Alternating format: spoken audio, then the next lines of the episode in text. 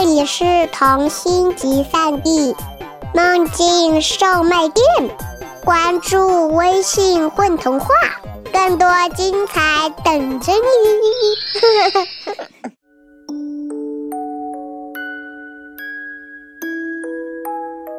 大家好，欢迎收听混童话广播，我是主播咕咚大狐狸。在这一期里面呢，我们要继续小王子的故事，是小王子的第十集。我将要和小王子一起，在一片浩瀚无垠的大沙漠里，开始我们的奇幻之旅。你好，小王子说。你好啊，搬道工说。你在这儿做什么？我在分送旅客，一千人一波。我发送运载旅客的列车，一会儿往右，一会儿往左。说着。一列灯火通明的快车像打雷似的轰鸣着驶过，震得扳道房直打颤。他们好匆忙，他们去找什么呢？开火车的人自己也不知道。说话间，又一列灯火通明的快车朝相反的方向轰鸣而去。他们已经回来了。不是刚才的那列，这是对开列车。他们对原来的地方不满意吗？人们对自己的地方从来不会满意。第三列灯火通明的快车轰鸣着驶过。他们是去追赶第一批旅客吗？他们没追赶谁，他们在里面睡觉或者打哈欠。只有孩子把鼻子贴在窗上看外面。只有孩子知道自己在找什么。他们在一个布娃娃身上花了好长时间，它对他们来说就成了很重要的东西。要是有人夺走他们的布娃娃，他们会哭的。他们真幸运。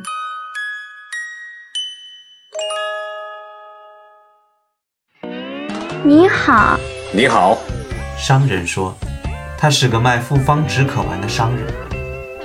每星期只要吞服一粒，就不会感到口渴。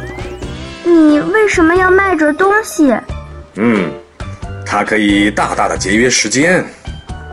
专家做过计算，每星期可以省下五十三分钟。剩下的五十三分钟做什么用呢？嗯，随便怎么用都行。我呀，小王子心想。要是我省下这五十三分钟，我就不慌不忙地朝泉水走去。这是我降落在沙漠后的第八天。我听着这个商人的故事，喝完了最后一滴备用水。哦，你的回忆很动人，可是我的飞机还没修好，水也喝完了。要是我能朝泉水走去，那真是有福了。我那狐狸朋友，小家伙，这可不干狐狸的事。为什么？因为我快要渴死了。他没明白我的思路，回答说：“有朋友真好，即使就要死了，我也还是这么想。”我真高兴，有过一个狐狸朋友。他没明白情势有多凶险，他从来不知道饥渴，只要有点阳光，他就足够了。然而他注视着我，好像知道我心里在想什么。我也渴，我们去找一口井吧。我做了个表示厌烦的手势。在一望无际的沙漠中，漫无目的的去找井，简直是荒唐。然而，我们到底还是上路了。默默的走了几个钟头以后，夜幕降临了，星星在天空中闪耀起来。由于渴得厉害。有点发烧，望着天上的星星，仿佛在梦中。小王子的话在脑海里盘旋舞蹈。你也渴？他没有回答我的问题，只对我说：“水对心灵也有好处。”我没听懂他的话，但我没做声。我知道这会儿不该去问他。他累了，他坐了下来。我坐在他身旁，沉默了一会儿。星星很美，因为有一朵看不见的花。我说了声“可不是”，就静静地注视着月光下沙漠的褶皱。沙漠很美。没错，我一向喜欢沙漠。我们坐在一个沙丘上，什么也看不见，什么也听不见。然而，有什么东西在寂静中发出光芒？沙漠这么美，是因为有个地方藏着一口井。我非常吃惊，突然间明白了沙漠发光的奥秘。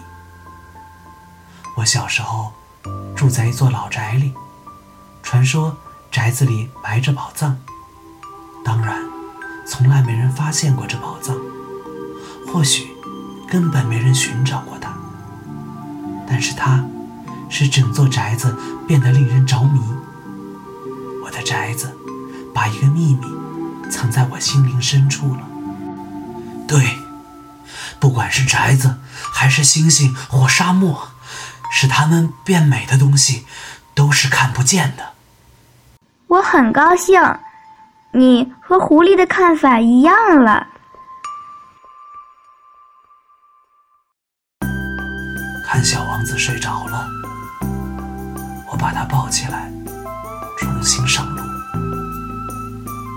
我很激动，我觉得像捧着一件易碎的宝贝。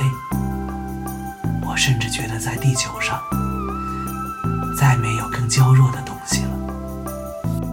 我在月光下看着他苍白的前额、紧闭的眼睛，还有那随风飘动的发流，在心里对自己说：“我所看到的只是外貌，最重要的东西是看不见的。”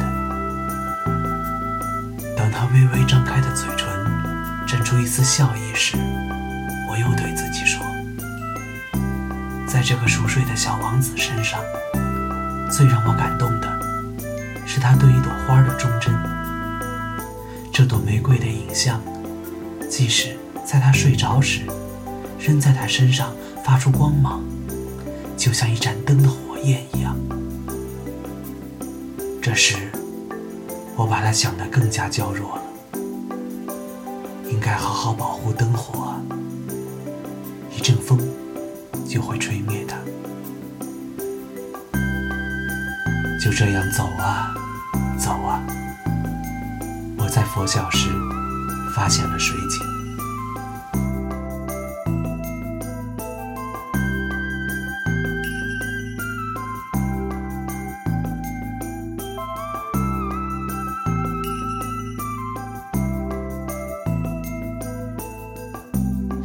大家好，我是水果糖，在故事中扮演第十号小王子。大家好，我是波布雷多，我在故事里的配音角色是搬道工。大家好，我是李少峰，在今天的童话故事当中，我所扮演的是商人。